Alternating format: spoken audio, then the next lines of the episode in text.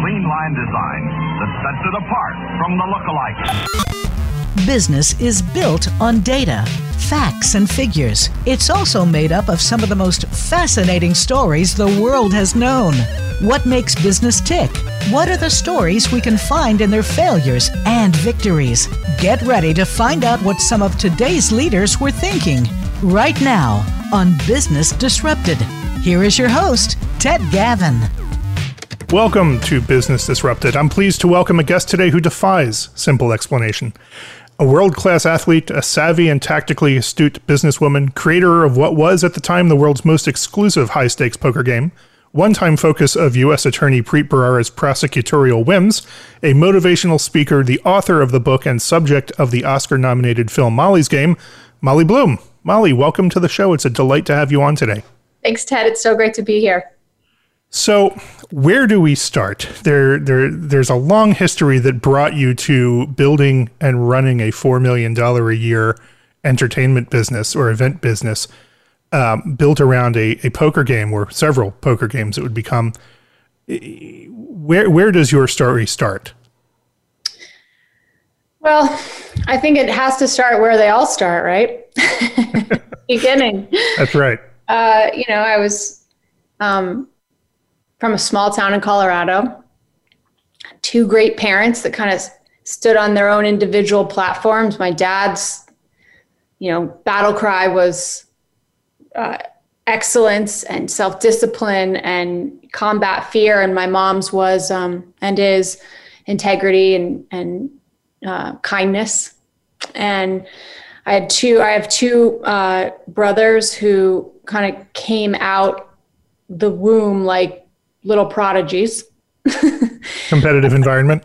yeah, my youngest brother is is quite an extraordinary athlete. He, uh, at 18 years old, was number one in the world in mogul ski, freestyle skiing. He went on to win three world champs, compete in two Olympics, and then he went to the NFL Combine and got drafted fifth round of the Philadelphia Eagles. So you can imagine that this kid was just a phenomenal athlete from the beginning. And my brother, my middle brother, was just super smart and always knew what he wanted to do. Um, and now he's a Harvard professor and a cardiothoracic surgeon at Massachusetts General. So you know, I I kind of was trying to figure out what my place in the world was, what my place in this family was, and uh, looked to sports and academics as well. Uh, I, you know, I I was a mogul skier too, and um, also a, a, very serious student, but never on the level that my brothers were. Um, and you know that that's kind of the the beginnings of it. Well, that's that's that's saying something um, it, it, growing up in a family of of overachievers can't be easy under the best of circumstances. I have absolutely no frame of reference because I'm an only child, and so you know the notion of siblings is is all very conceptual to me. Okay. But you know you you write in your book that that you had aspirations of pursuing law, but but that that that was an expectation that was more or less imposed upon you. Yeah, it's hard to know where that started. Um, I, I just remember, uh, you know, my dad, Jordan was always going to be the surgeon, always. And mm. Jeremy was always the athlete. And my dad, you know, kind of said like, well, you like to read a lot and argue, you should maybe be an attorney. and then it became, it became the path. Um, and, you know, then something very disruptive happened at 12 years old and i was competing locally in skiing and, and I, I was diagnosed at 12 years old with very severe scoliosis mm-hmm. the doctors detailed this operation that i was going to have to have in which they were going to take bone out of my hip and fuse my top 11 vertebrae together and put these two uh, you know titanium rods down the whole section of my back basically rendering 80% of my spine immovable um, and I was so steadfast and so determined that I would, you know, that I was going to be part of this family too in the way that it mattered, which was like sports and, and academics. That after that surgery, even though the doctors told me that my mogul skiing career was over, I still got back on the mountain. Um, you know, and I, I, I worked really hard through a lot of pain and a lot of, you know, tough circumstances um, because I, I just wanted, I, I wanted to be at I wanted to matter in my family, you know, and, and I, I chased these dreams so far and then kind of got to this place where I was like, but are these my dreams? You know, is this what I want to do? And that that can't be easy when you feel like you're you're wrapping your identity up in expectations of something that you you feel has been dropped on you. Yeah, well, I, I think there comes a time where there's a bit of a reckoning.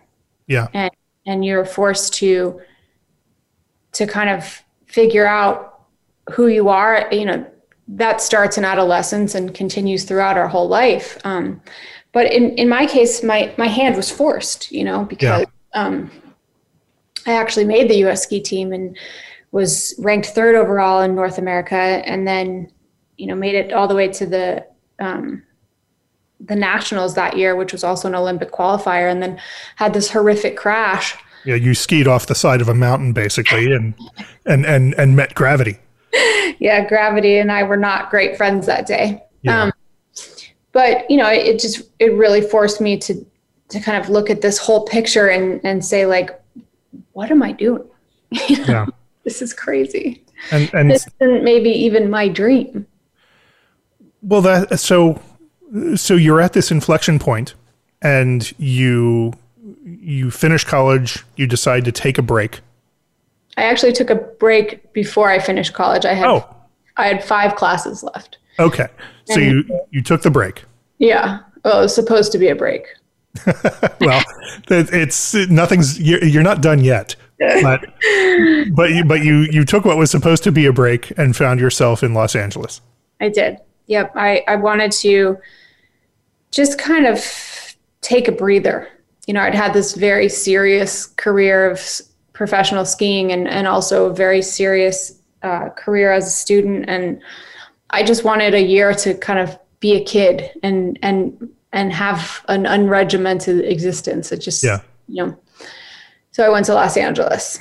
The the home of unregimented existences. That's right. If, if you were anywhere other than Los Angeles. I was in good company for that goal. So not wanting to uh, to walk step by step through your book or the movie, uh, but you you end up working for a real estate firm, mm-hmm. which through a series of of events ends up running the Viper Room, which was in receivership at the time, a, a, a famed club on the Sunset Strip. Yep, that's correct. And some high stakes poker players approach the the fellow who who runs your firm or owns your firm and says, "We want to start a high stakes poker game at the Viper Room." Yep. And and now as the person who's left at the Viper room to do all of the detail work while your boss is off being whatever he is and doing whatever he does, um, you now have a high stakes poker game to run at, from to create from whole cloth. Well, the game was kind of already set up. I was brought on to serve drinks in the beginning. Okay. Um, but I recognized really early on uh, that this was an incredible opportunity for me. Yeah because the type of people that were playing in this game, they were, you know, they were extremely powerful people in politics. They were uh, prolific people in tech. Uh, you know, the head of Hollywood studios, the head of investment banks, A-list actors. Uh, you know, it was just, it, it was a a very um, advantageous room to be in. Mm-hmm. so I realized that, whoa, this is this is a very interesting way to network at 24 years old and right. To have access to information and capital and power and so i you know i sort of reasoned well if i could have if i could own this game and, and produce these events for people that could be a really cool thing to do for a while and save some money and make some contacts and then go back to law school or whatever i was planning on doing right and and that is unusual that an opportunity like that just sort of falls into one's lap. No question. But but it's it's it would be unfair to say that you didn't earn the opportunity. You know, you didn't magically show up in Los Angeles on a Tuesday and and and get this game handed to you on a Wednesday. There was a long period of doing a lot of unpleasant things dealing in the in the service sector to get to that point. Yeah, uh, yeah, I put my time in. That's for sure. Okay. Um, so so this is a captive poker game. It's it's kind of a closed-ish group of of the same people with the same person kind of running it. What are the economics of this type of game? At at this point, it was a ten thousand dollar buy-in. Okay. Blinds were fifty one hundred for those of you that know poker. Um, and you know, at the end of the night, I was making three or four thousand dollars just for uh, refilling drinks. And so that's that's tip income. That's tip income. Okay. When I took over the game, I, raised stakes to fifty thousand dollars. Right. Blinds went up to 100, 200.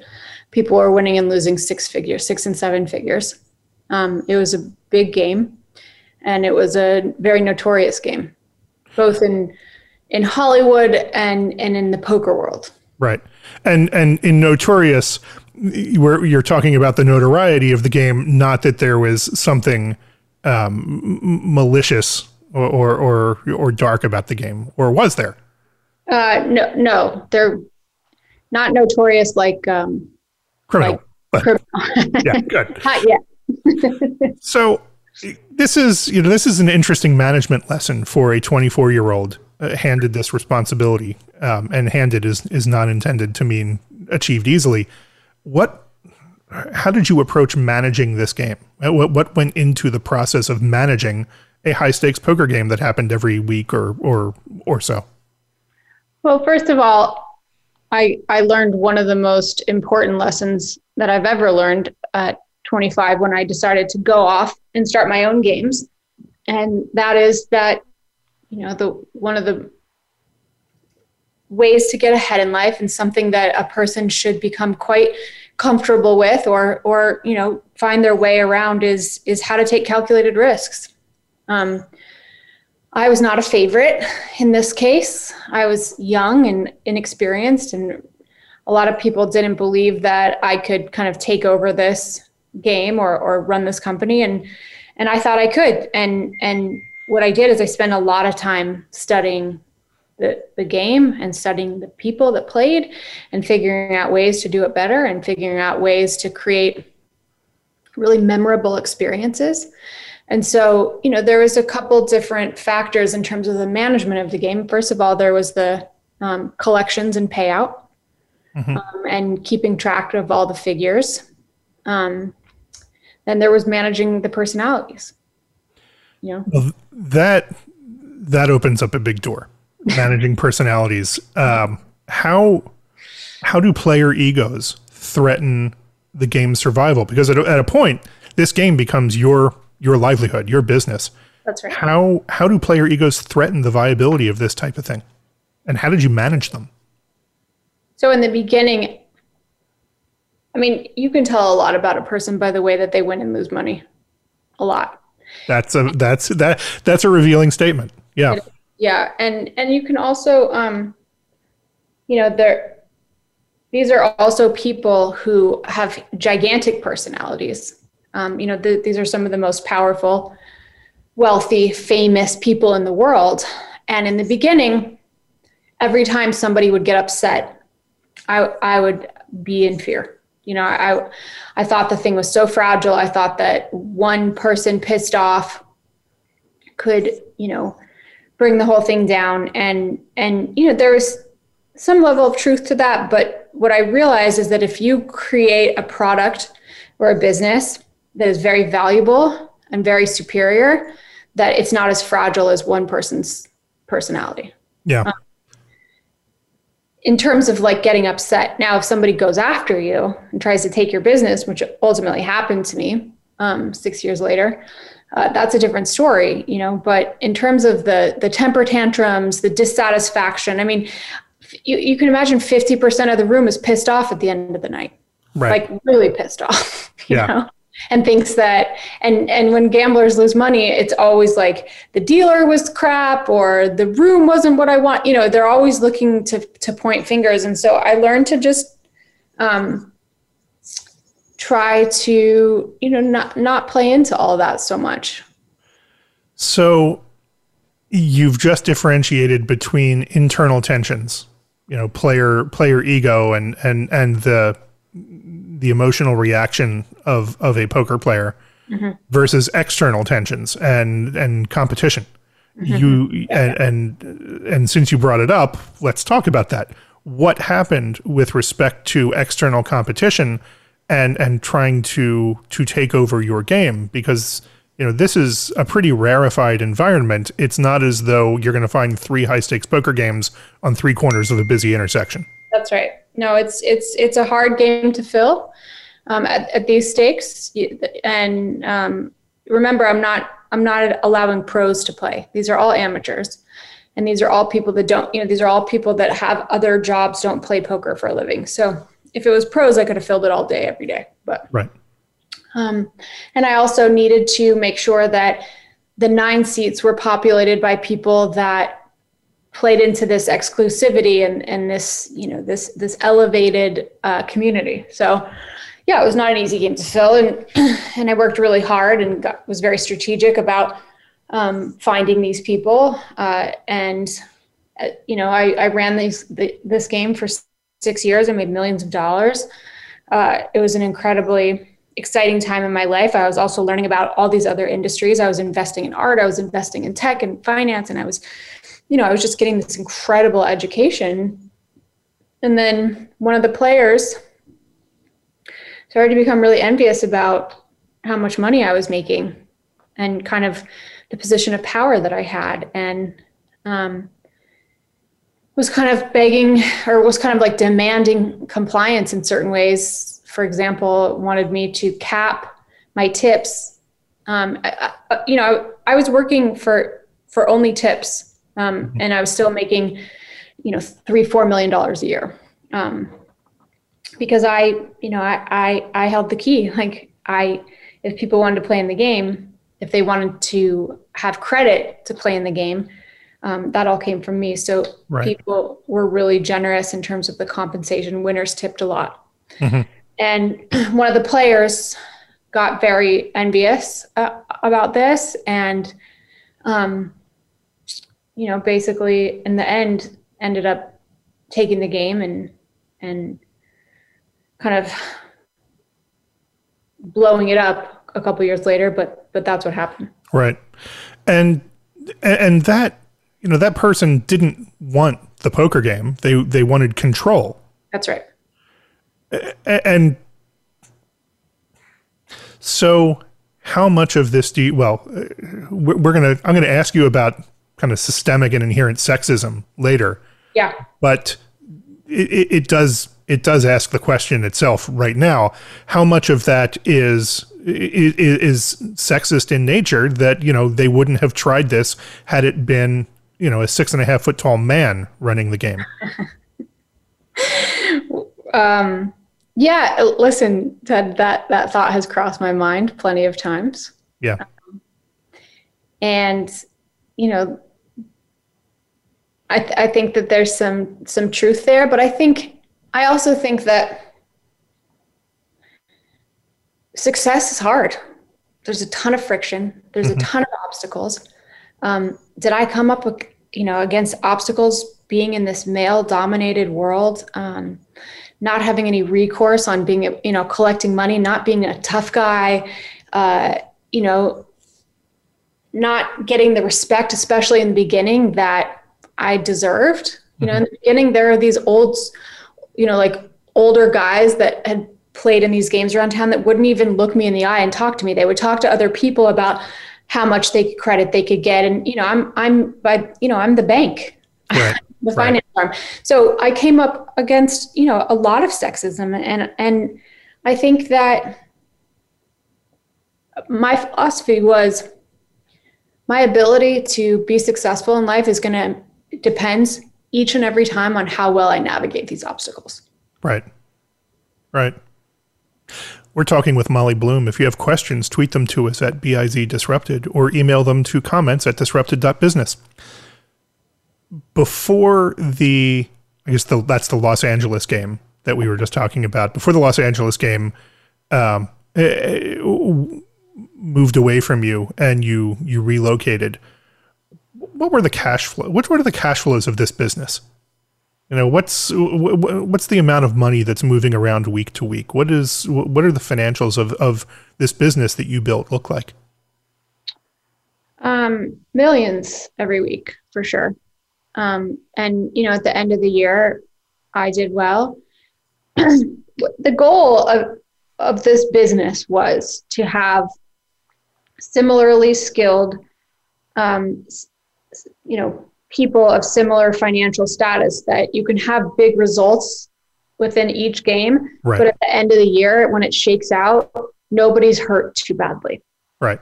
Um, if you're if i'm doing my job well that and it's exciting and it's this memorable experience and people get to feel like james bond and it's an you know there's all these things um, but at the end of the year nobody's up that much and nobody's down that much and, um, and it's it occurs to me that you really need to put a lot of time and a lot of effort into choreographing the mix of people because you need to make sure that you've got a a you know a, a pretty well matched group of players then yeah, that's a critical piece of it.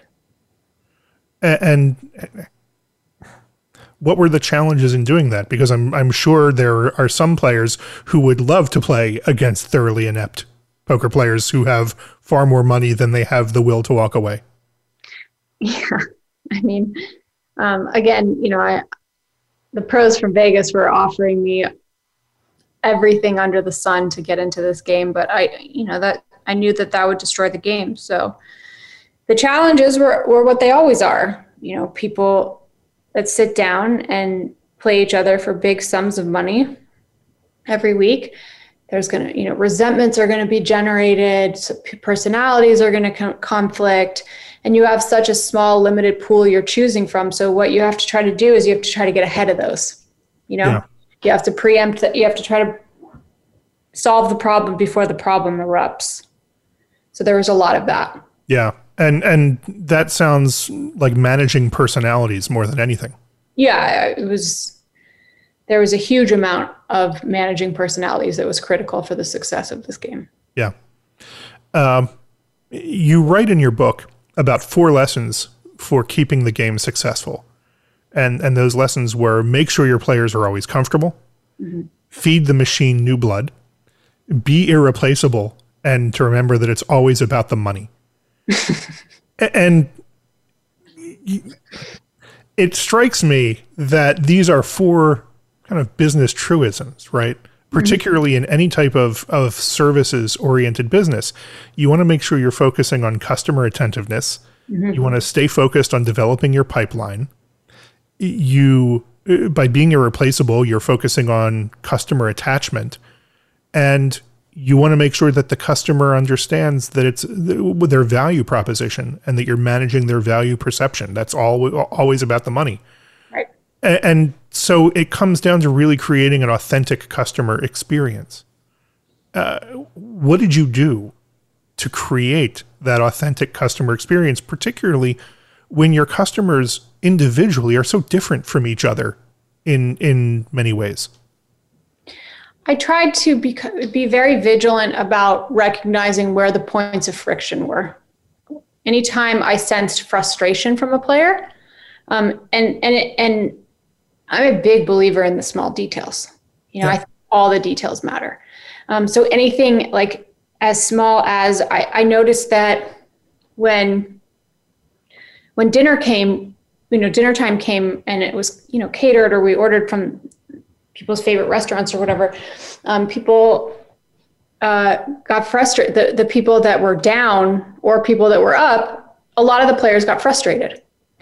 Um, and it was a really big point of friction. So I had custom side tables built so that we could serve the food um, during the play. And it was just, you know, it was staying on cue of all of these points of friction and also of the things that I felt we could do better and using your own humanity. What makes you feel comfortable? When you walk into a room, do you feel better if it smells like a, a nice scented candle or if it smells like, you know, old food? Um, does the lighting matter? Lighting matters so much. Um, you know, it, I noticed that the players they sat there for hours and hours upon end and they their shoulders got sore so i brought in professional masseuses it's just it was just a matter of of using the experience to continually learn and upgrade the experience so in creating this unique experience you you talk about kind of three three hallmarks of your approach knowing the customer saying yes all the time and creating effortless enjoyment. Yeah. Or fun.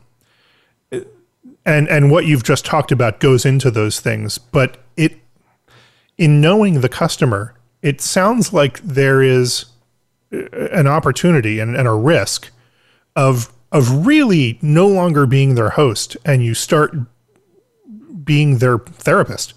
Like you know them so well that you know what's going to happen before it happens. And and that can place you into a, I I suspect it places places you in a very difficult position as as a business person when when when that connection happens. Well, when your business is c- dependent on those connections, it's hard to scale. Yeah.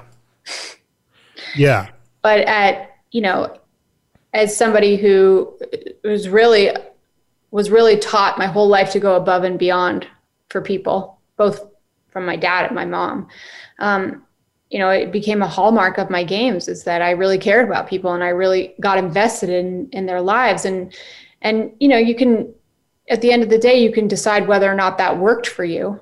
Um, it it's it's a big responsibility, but it was also kind of um, advantageous at times, just tough to scale because you don't have that kind of bandwidth for everyone. And and how did the players react as and how did they change as those as that process developed for you? Well, it made collecting money a lot easier. okay, well, we're gonna we're, we're gonna leave it at that point for the moment. We're talking with Molly Bloom, former poker impresaria, Olympic class athlete, motivational speaker, and author. If you have questions, tweet them to us at BIZ Disrupted or email them to comments at disrupted.business. We're going to take a short break for some messages for our sponsors. Stick around, and we'll be right back.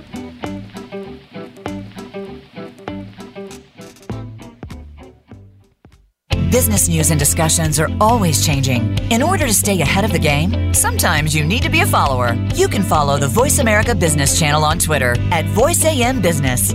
Again, that's at VoiceAM Business and stay current.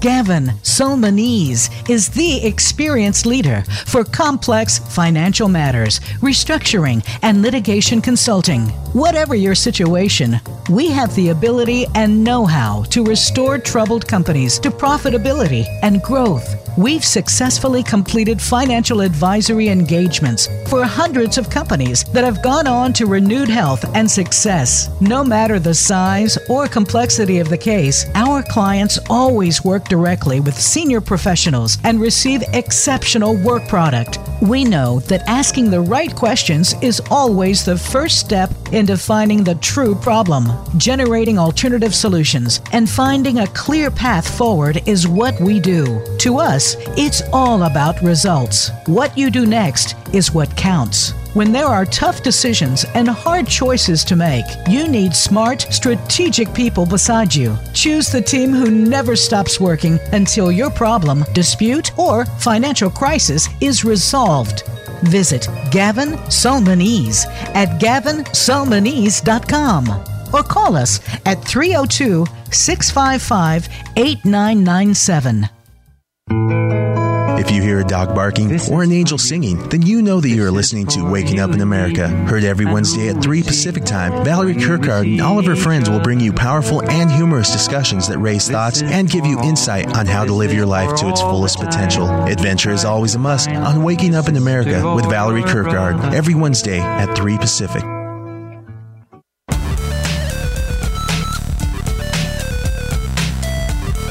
You are listening to Business Disrupted. To reach our program today, please call 1 866 472 5790. That's 1 866 472 5790. Or send an email to contact at disrupted.business. Now, back to the show. Welcome back. If you have questions, tweet them to us at BIZ Disrupted or email them to comments at disrupted.business. We're talking business lessons from unexpected places with Molly Bloom. Molly, how did your how did your business change once you went out on your own? How did the nature of the the games and the nature of the business change? Uh, well, everything changed. Um, I was responsible for the money.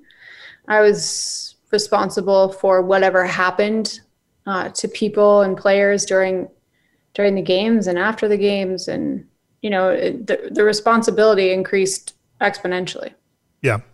So in the if, if for for those who have seen the film based on your book, Molly's Game, you know the the the game in the in the Viper Room, players come in, hand you a stack of cash, they get that amount in chips, and that's that's what they're gambling with.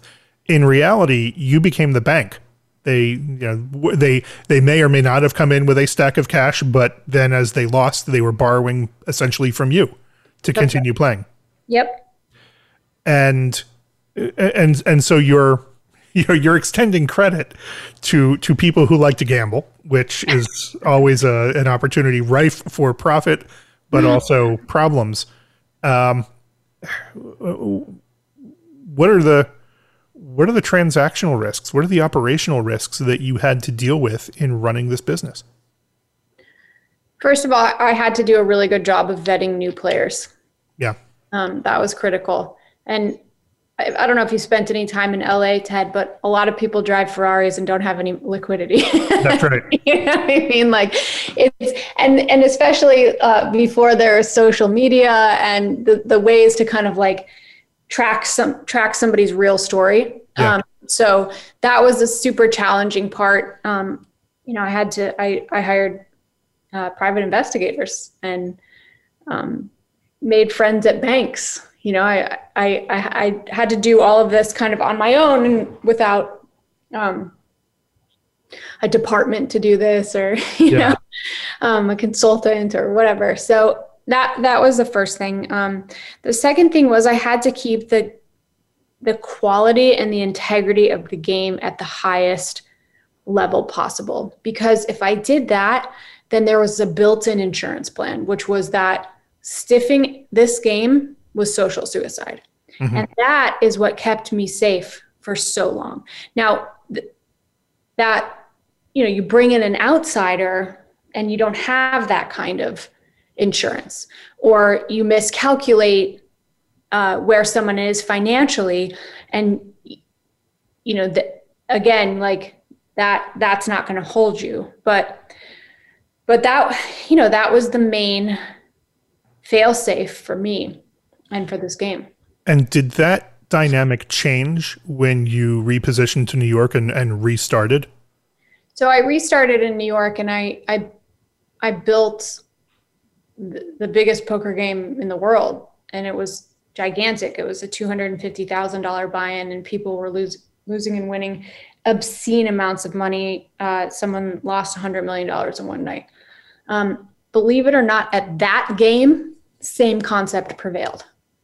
But what I did in New York is I started to really scale and I started to run several games a day, you know, and the Oh, lower stakes, the lower stakes, the higher stakes, the the um, the hold'em variants, et cetera, and that was really hard to control and manage because they're you know it was a tra- they were transient games, so Right.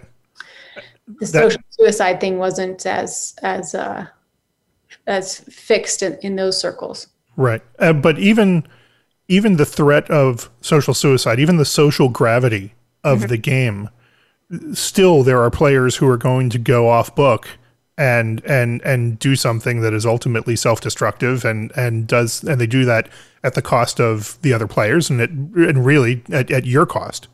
Yeah, and that that was another skill I needed to learn, which was knowing when to cut someone off because there is an amount that somebody won't can't pay.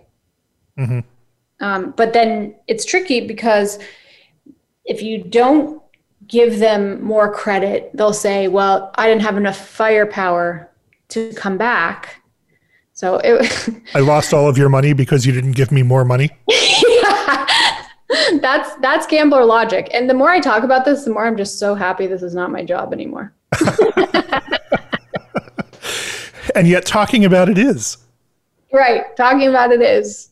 Actually doing it is not. not my circus, not my monkeys. You know? That that's right. You you wrote in the book about going to the bank to deposit a night's a, a night's proceeds Mm-hmm. and having the bank more or less unceremoniously walking you out the door saying we don't want your business anymore here's a check Yep. How many times did that happen? And and where do you even what, what's going on in your mind at that point?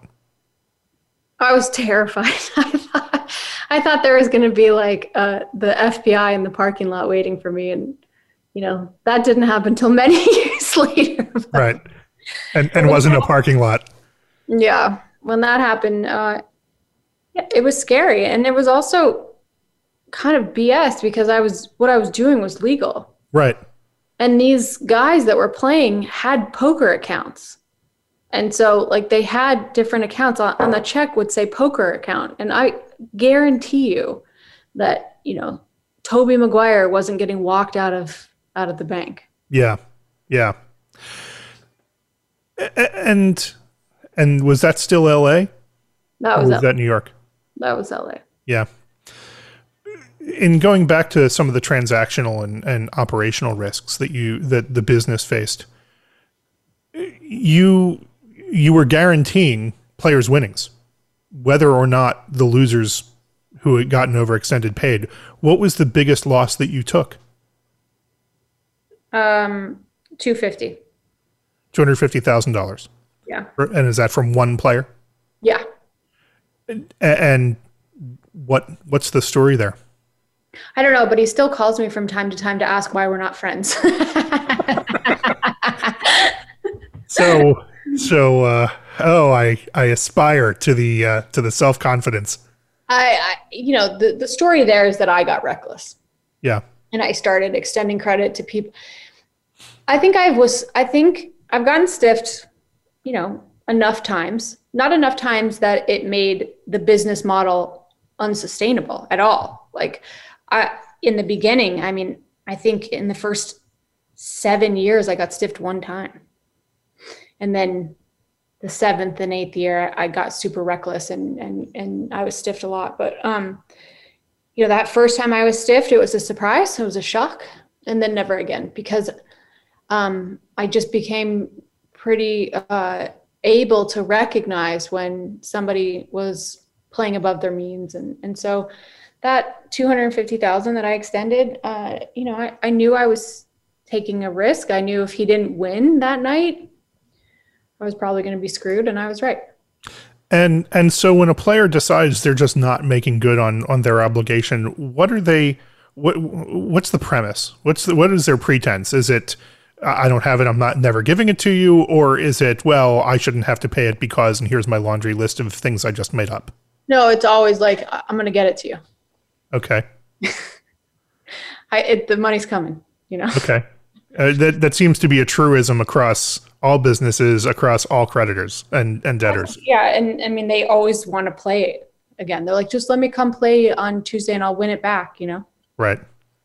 I mean, the thing that I didn't realize in the beginning, because I was young and everyone was so rich and so successful. And in the beginning, I think I thought people uh, sat above the problems that we all have, which I know for sure is not true now. But I didn't know how much of this was about addiction.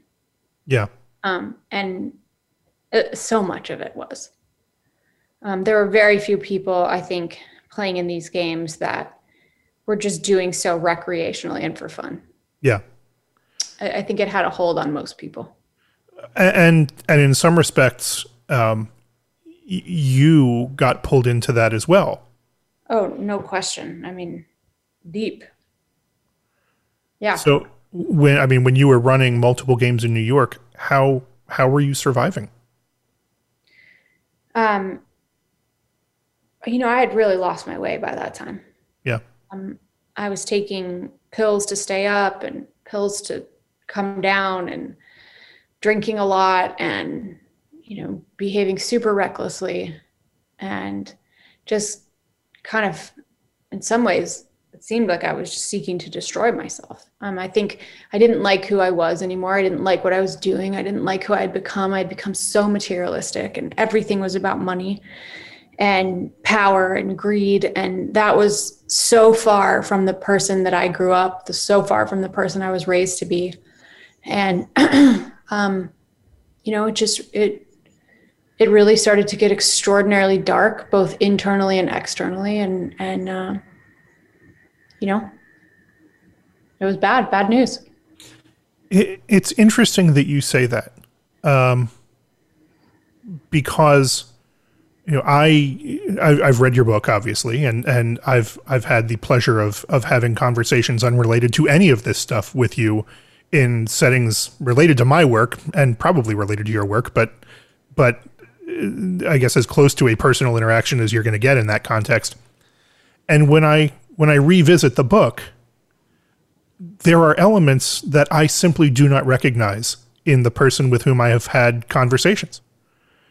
A- and I imagine that's because you went through a very long and very challenging and very difficult process of of, of rediscovering yourself at, as as all of this came to an end. Yeah, there's no question about that. Uh, you know, I, I, guess I would look at that as in two kind of phases. Phase one was the universe was like, "You're going to recognize this, recognize this whether you like it or not, Molly, because we're going to send." Yeah. You know, I mean, I, I I had run-ins with the Italian mob. I had, you know, I was arrested by 17 FBI agents. I um, was very addicted to pills. Um, I became a convicted felon and a social pariah, and the tabloids were telling my story. So, you know, there was that piece of the equation of like um, rock bottom, and the hits just keep coming. You know, mm-hmm. um, and I take credit for for my part in that. Like I created that scenario, but the consequence and the downfall was extraordinarily difficult. Yeah. And then I sort of focused entirely on the way back. Okay, here I am. I'm 35 years old. I'm millions of dollars in debt. I'm a convicted felon. No one wants to talk to me. Reputation's destroyed. Like, what's the way back? You know, and, and I just put all of myself into that, into rebuilding a life and figuring out how to have a second chance. And and you know, I, I really landed on there's just a couple things I had left, and one of them was the story. And I thought that could I thought that could be the way the way through, you know? Yeah. And I, I, you know, pulled it off. I published this memoir. I somehow convinced Aaron Sorkin to write this movie. And then I got to this place where I had this stark realization that I had I was still the person inside that was very broken and very dysfunctional. Um, and there was no amount of Oscar nominated movie, best selling memoir, redemption, comeback that was going to address that. And so then I spent the next four years really figuring out that inside work, you know, figuring out how to redefine what success meant to me, on how to not predicate my health and well-being on external validation and money in the bank and you know levels of success um, I, I learned about how to curb the more disease. You know, it was just, I got to this place where myself and everyone around me was never satisfied. You know, we, we always wanted more, and it was a prison. Um, I got sober. I, I learned again how to show up for other people and how to lead with integrity and and reconnect to those core moral values. And and it was that work that I did. Listen, I, you know, I, I can't discount the comeback, the external comeback, because that was also critical. I was living with my mom. I was, you know, I had didn't even have a bank account. Like those things needed to get fixed. But just as profoundly and maybe even more the inside the inside work needed needed to get done and and you know that's that's where I changed cuz if I hadn't have done had done that Ted like I could be in the same a similar place to where I was you know yeah all the success and somehow ready to burn it down because I hadn't addressed those you know those deficiencies or, the, or that dysfunction that you know I I somehow developed it through life.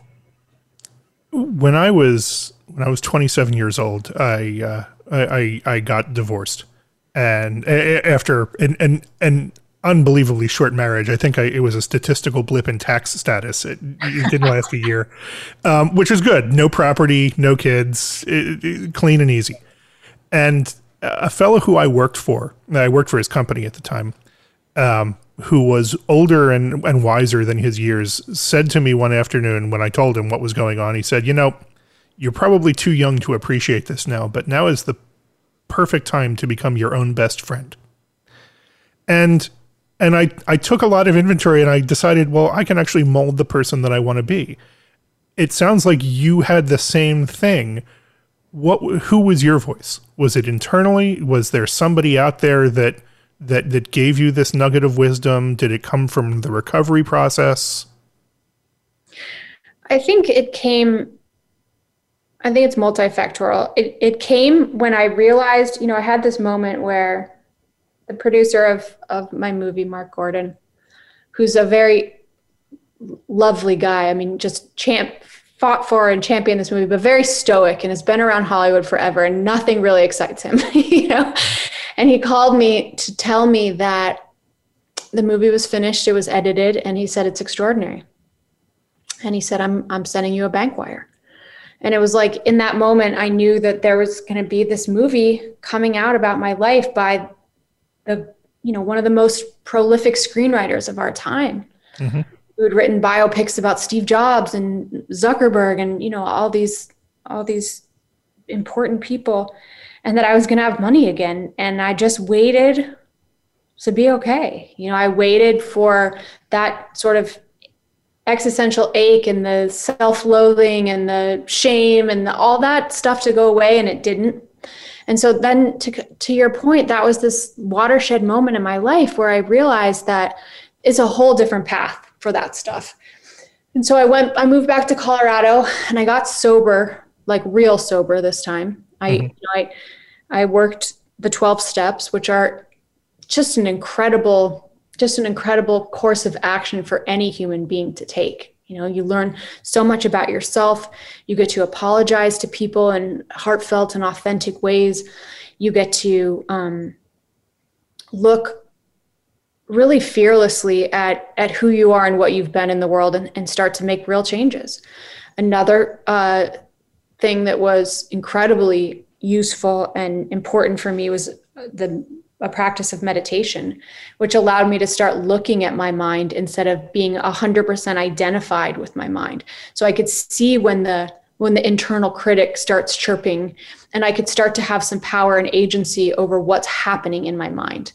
And like you said, you know, you, you, start to be able to mold yourself into who and what you want to be. You start to have this power over your thoughts, over your emotions, over your life that, you know, I didn't have before. I, I was a, a slave to the the bigger, better thing, the the new relationship or the, you know, the 200 grand I was making at a poker game in a night or or the the the party or the drug or the alcohol. I was I just lived in this like constant um, cycle of trying to feel better by by external things, and I I had no idea that it could be that you could do it yourself you know and, and that is the only way to do it. And then i had i met an, an incredible mentor teacher who taught me about living in in this way and and living a spiritual life. And for me that's not religious. It's it's you know practicing core values and being of service to other people and um,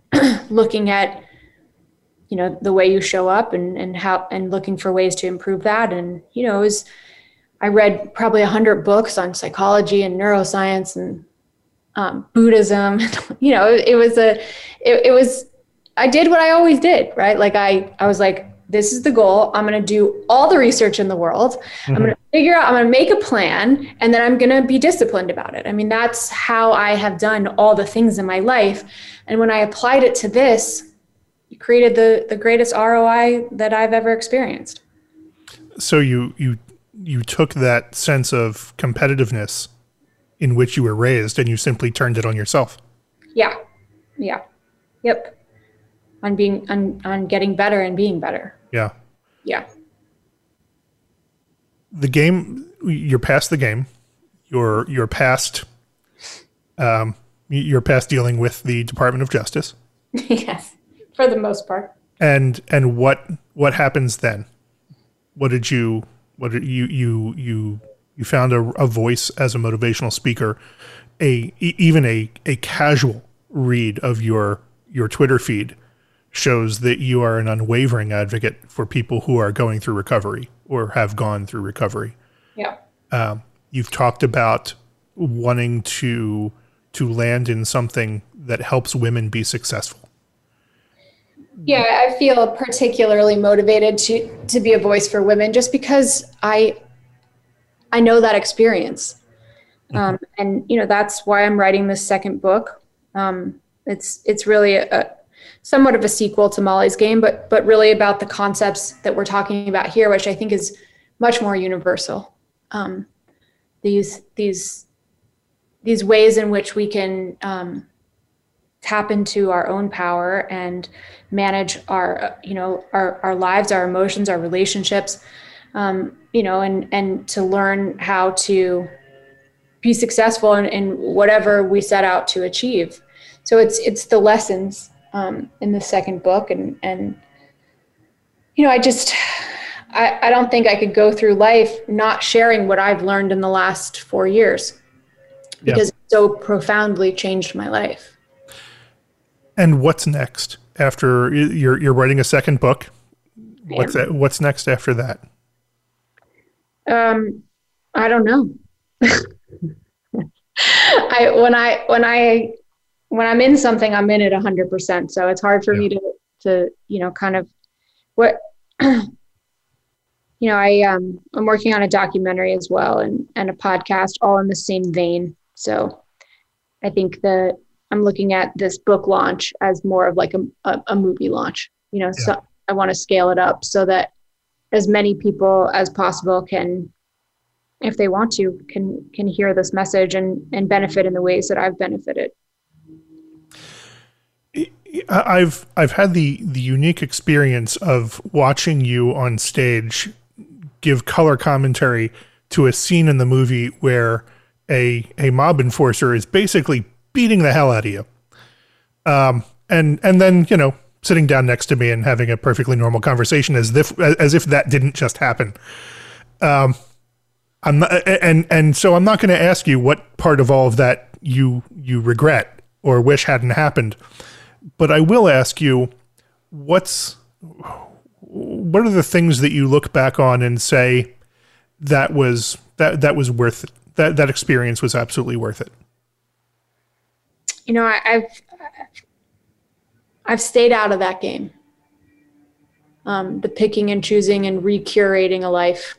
Yeah. Uh, I think if I went down that road, it would drive me mad. Yeah. I'd really like that money back, you know? Yeah.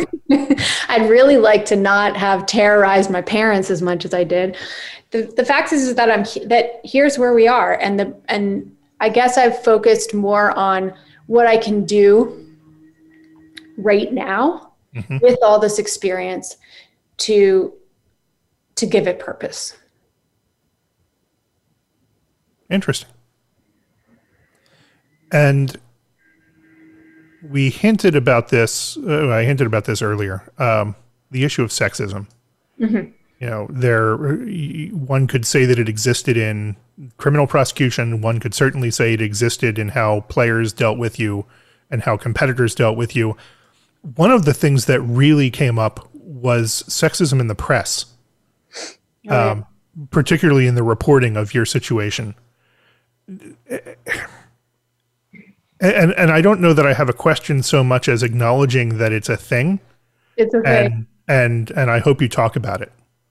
Yeah, well, that was one of the reasons I was so passionate about taking control of the narrative, yeah. um, or at least lending my voice to the narrative because the reporting that was done in the press is, was like this girl in a tight skirt that you know was a poker madam and right. the, the truth is is that um, i built a, a, business a very successful business at a very yep. young age and i learned a lot and Um, I took big risks and I made big mistakes, but it was to say that it was just a, a girl in a tight skirt, you know, bringing drinks to, to celebrities was so reductive. And, and I just wasn't, um, I wasn't okay with, with the tabloid reporters writing my story.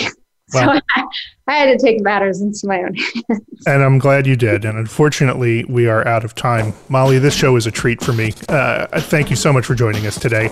I hope you'll come back, particularly when you have the new podcast and, and, and the book out there to talk about.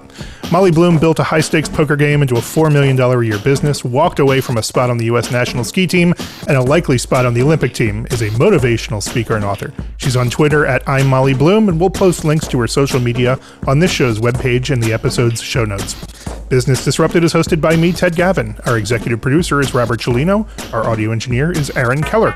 Our theme song and other original music are by the mysterious Breakmaster Cylinder. Branding by Peg Fitzpatrick and TMG Group. PR and social by Carol Lunger, Emily Stern, and ABNC Creative. You can find episode notes, show notes, and sign up for our newsletter at our website at disrupted.business. Email your thoughts to contact at disrupted.business. You've been listening to Business Disrupted on Voice America Business and the World Talk Radio Network.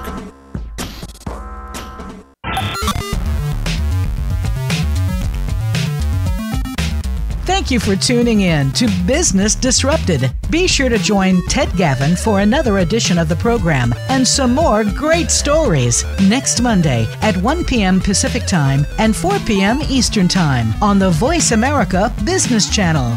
Until we speak again, have a great week.